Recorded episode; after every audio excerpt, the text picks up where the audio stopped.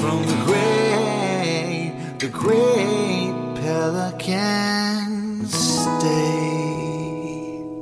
In recent years, especially, the concept of income inequality has become something that more and more people are aware of or concerned about.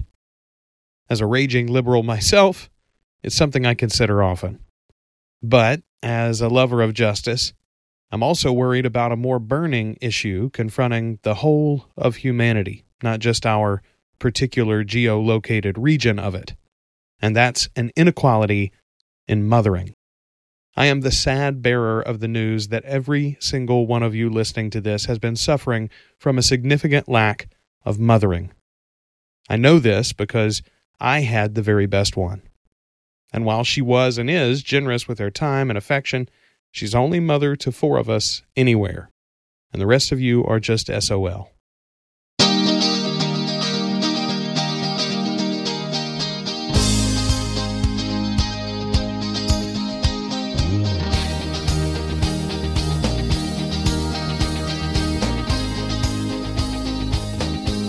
Jamie Lynn was born in Mer Rouge, Louisiana. She graduated from Prairie View Academy, then Louisiana Tech University, and sent my sister and I on to both once it was our time.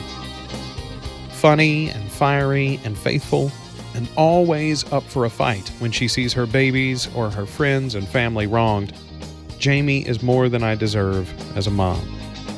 She's been my confidant and my cheerleader, my bankroll, and my boss. She never gave up being my parent in order to be my friend, but she also never let being my parent get in the way of treating me like a human being.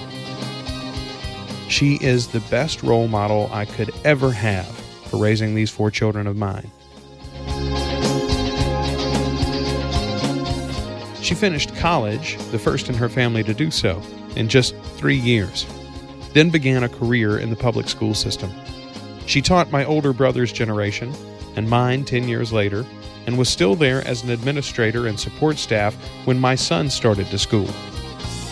She poured her blood, sweat, tears, and lots of disposable income into the hearts and minds of the children of Morehouse Parish for the better part of 40 years. So if any of them are you, you're welcome. But you still didn't get all of my mama. You didn't get the snack cabinet, full of so many different kinds of goodies that every friend I have that spent any time in my house as a child still talks about it.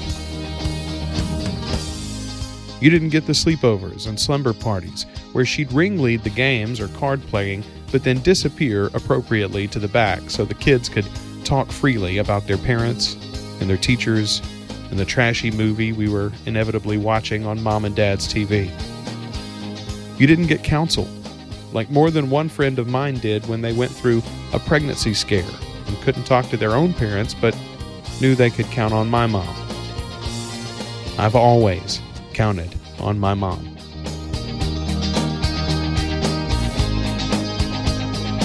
She's easy to count on, as she beat lupus and the Louisiana Board of Education and more than a couple of bosses who were sure they didn't need a Jamie Sharpton in their way.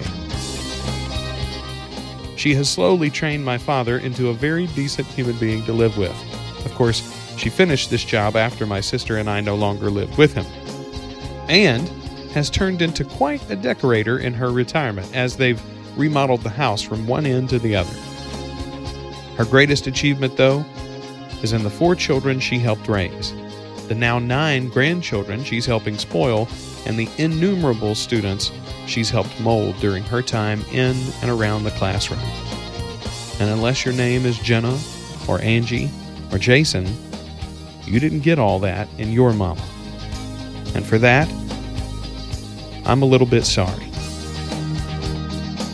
Again, none of this is a swing at your mom. I'm certain she's a wonderful human being. But when the bar is set as high as mine was, there's not a lot left to worry about except who comes in second place. I don't call enough. I don't visit enough. I did give her plenty of grandchildren, so I'm square on that front at least. I do know that she's proud of me, often even when she's confused by me, And I find that less confusing the older my kids get. If your mom is still alive, and she's not a psychopath, because God and I both know the role of motherhood doesn't exempt anyone from that possibility, then even if she isn't named Jamie Lynn, you should call her today. You should visit her the next chance you get.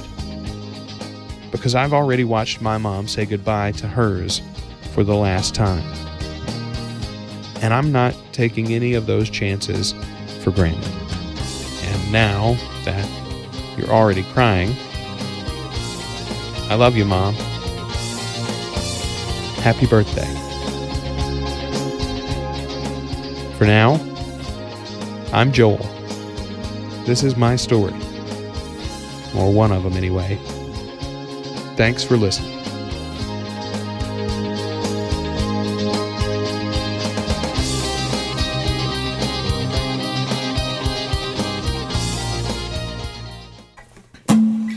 You got busted without a dime to your name. You took a bus ride with your mindset to fame. They had a tough time remembering your name. Well, we don't. No, we don't. You missed your big chance to be a Hollywood star, but for most folks, that never was in the cards. Well, you sailed and you failed.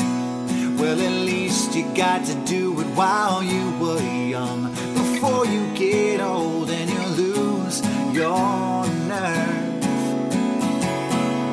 So here's to you from the great Pelican State. It's never too late to come back home.